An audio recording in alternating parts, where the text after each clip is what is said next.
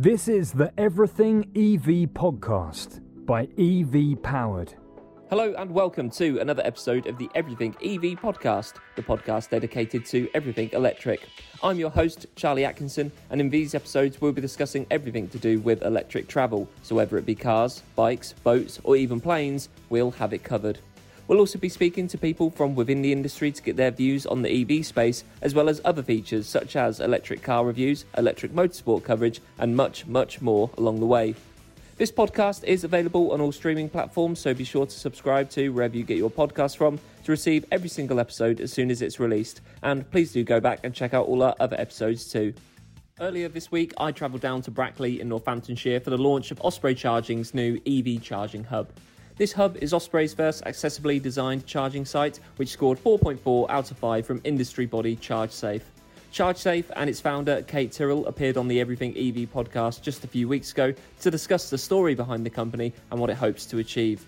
We'll catch up with Kate again later on in this episode, but first, I spoke to Ian Johnston, the CEO of Osprey Charging, to find out more about the charging site, the challenges of making a site fully accessible, and Osprey's plans for the future. I think so. The site is significant for a number of reasons. Um, firstly, before we get to accessibility, this has been a, a site we've had live with Marston's for a number of years. It's got two 50 kilowatt chargers over there.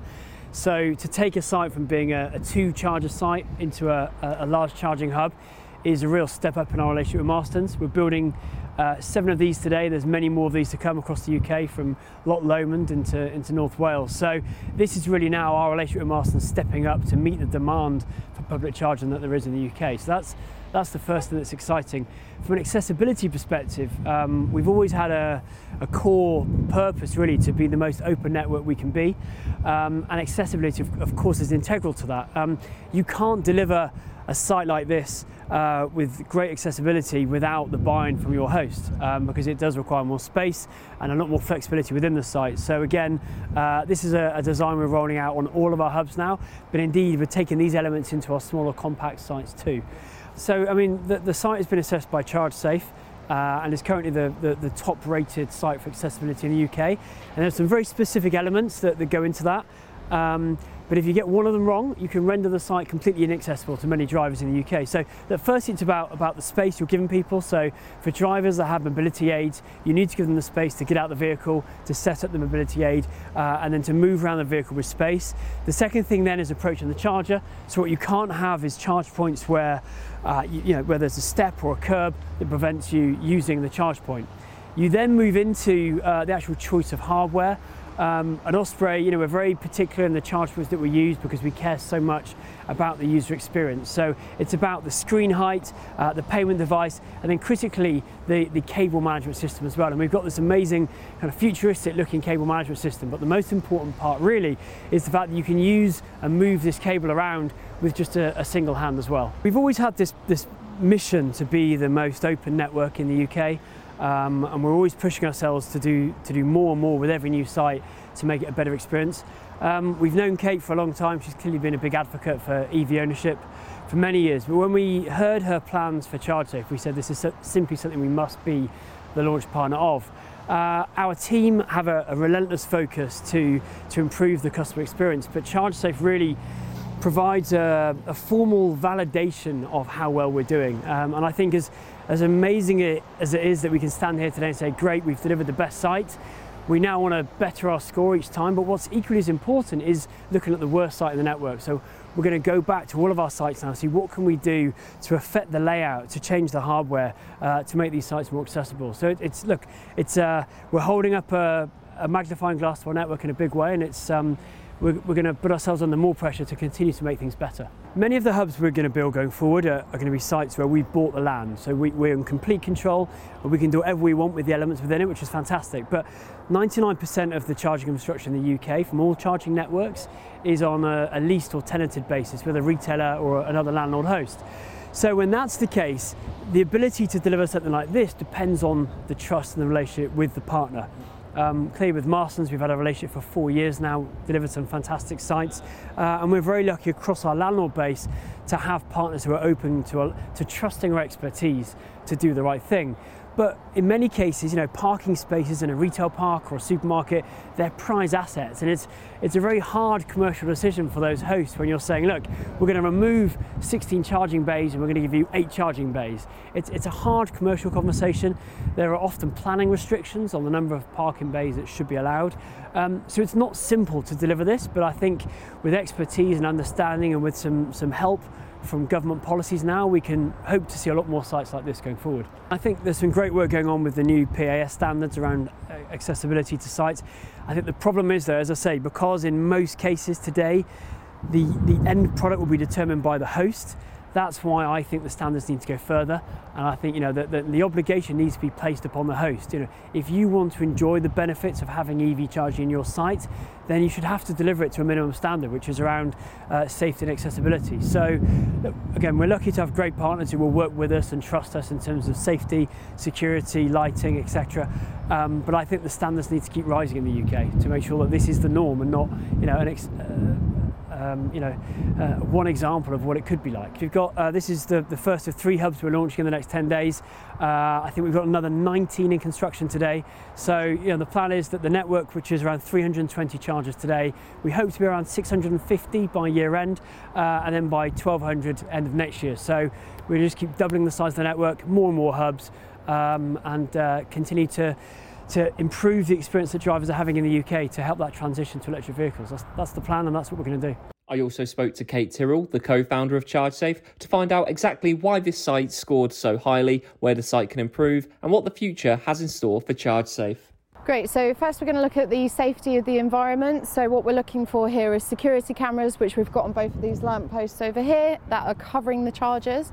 We also look for lighting, we look for um, the chargers to be easily identifiable upon entering the car park or with clear signage as to where they are. Now, as you drive through towards the Paisley Pear, they are clear. You can clearly see these are the charge points. They look like massive aliens. They've got the big old spring loaded arms coming out of the top of them. So that's on the environment. For facilities, we're looking for the facilities to be close by. So here you've got the Paisley Pear right over there. You also have a drive-through coffee place over there. We can't name them, um, but they are there. So you've got two different facilities from this site, which is great because it means, in the worst sense of things, if I screamed, somebody should hopefully hear me, as awful as that sounds. So that's facilities for safety. Then you've got functionality for safety. So is it simple to pay for your charge?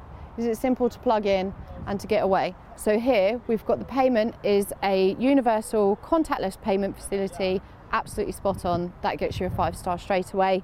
Um, we are looking for accessibility for the environmental factors. We are looking at the charge point design. So, how uh, wide are the parking bays? So, here, what they've actually done is your standard size is 2.4 meters we are saying you need 1.2 metres between the parking bays to make them accessible. Osprey have been a bit extra. They've actually given us 1.6 metres between the parking bays, which is amazing. So it just means that you can definitely get down the side of the vehicle to the charge point to plug in with these. And what they've done is by top and tailing these chargers here, they've made it so that you can access the charge point whether you reverse in or, or drive into the parking bay. And also, they are diagonally placed. So here, it just means that I can access this much easier than I could if it was facing the front or facing the back. So it's just those small little bits of attention to detail that really help things along here. Um, environmental factors as well, these are as close to road level access as you're going to be able to get with the bollards in front of them, so there's no chunky curb to have to try and climb up in order to get to the charge point. Um, it's clearly uniformed so you can see which are the, the, the marked bays to park in um, and which is the area to, to be able to, to get out of the vehicle and, and to travel around the charge point units. Um, facilities we are looking for support or assistance to be able to come out and help somebody plugging in if they're unable to leave their vehicle. Um, at this site currently, that's not a facility that's available, but it would be the thing that would make it an absolute five-star site. Um, so it's worth mentioning for that that purpose. Also, any nearby facilities must be um, accessible. So that's something else we look at. And then on the functionality side of things, it's the actual charge point itself. So is there uh, cable management systems in place that are going to make that weight less of a burden to the person using it? They're going to be able to take the, the plug out of the socket nice and easily and plug in. Um, can they access the screen or the, the components, so the buttons, in order to make the charge point start working? That's, that's what we're looking for here functionality, um, facilities, and environment. This site fell down for um, a couple of things with the remote digital platform um, which actually most network providers aren't facilitating right now, which is uh, voice audio instructions um, and things for, for you know those who have sight issues. Or, um, and what else was it? The the component buttons on this particular machine, these are too high um, for somebody from a, a seated position to be able to reach up to. Otherwise everything else falls into those measurements. So it was just a couple of things that we had to mark them down, and we were so so close. But yeah, um, Osprey now have that feedback. They they can see the 60 plus point inspection broken down into individual segments, so that they know exactly where to spend their money to improve that site. So at the moment doing the formal in the 60 plus point inspections it is just me right now but we are publicly crowdsourcing data using over 100 contributors who are doing the, the more simplified 10 point inspection. So what that enables them to do is to look at is there lighting, is there security cameras, is the uh, bay does the bay appear to be um, accessible in that it's, it's, wider than the average bay? Um, uh, are there facilities nearby? Like, the, sort of the yeah, the the real priorities. And if it scores less than a three star on that, then it will flag up for an inspector, i.e., me, uh, for the time being, to go out and do a formal assessment on that site. So that's done via a, a mobile web portal where I rock up, I get my phone out, I log in. Um, I fill out the inspection. It takes less than five minutes for me to do a 63 point inspection. I get my tape measure out, I measure all the things. So, you know, is this between 800 millimeters and 1000 millimeters in height from the ground? Um, all those really specific measurements. Um, and then and then it's done. Um, so that's that's what I do. But for anybody who's charging, they go in, they log in, they answer the 10 questions. And they get points and achievements for it. So like that's where the whole gamification piece comes in. You know, you, you do your inspection, you earn points. Those points equals prizes somewhere along. Yeah, points means prizes somewhere further along um, in the game. But yeah, the, the information is just so so valuable to us to understand how does the UK really look in terms of its safety and accessibility. And for us, that's just a snapshot of it. You know. Um, so yeah, well hopefully we'll be growing very soon. Um, we need to get some inspectors hired uh, and out there doing the job that I'm currently doing on my own. Uh, but yeah, it's an exciting time. That's all for this episode. Many thanks for listening, and if you liked it, then please do check out all our other episodes and be sure to subscribe to wherever you get your podcast from to make sure you get every single episode as soon as it's released. For daily news coverage, features, and much more, you can also head over to evpowered.co.uk. Thanks once again for listening, and we'll see you on the very next episode of the Everything EV podcast.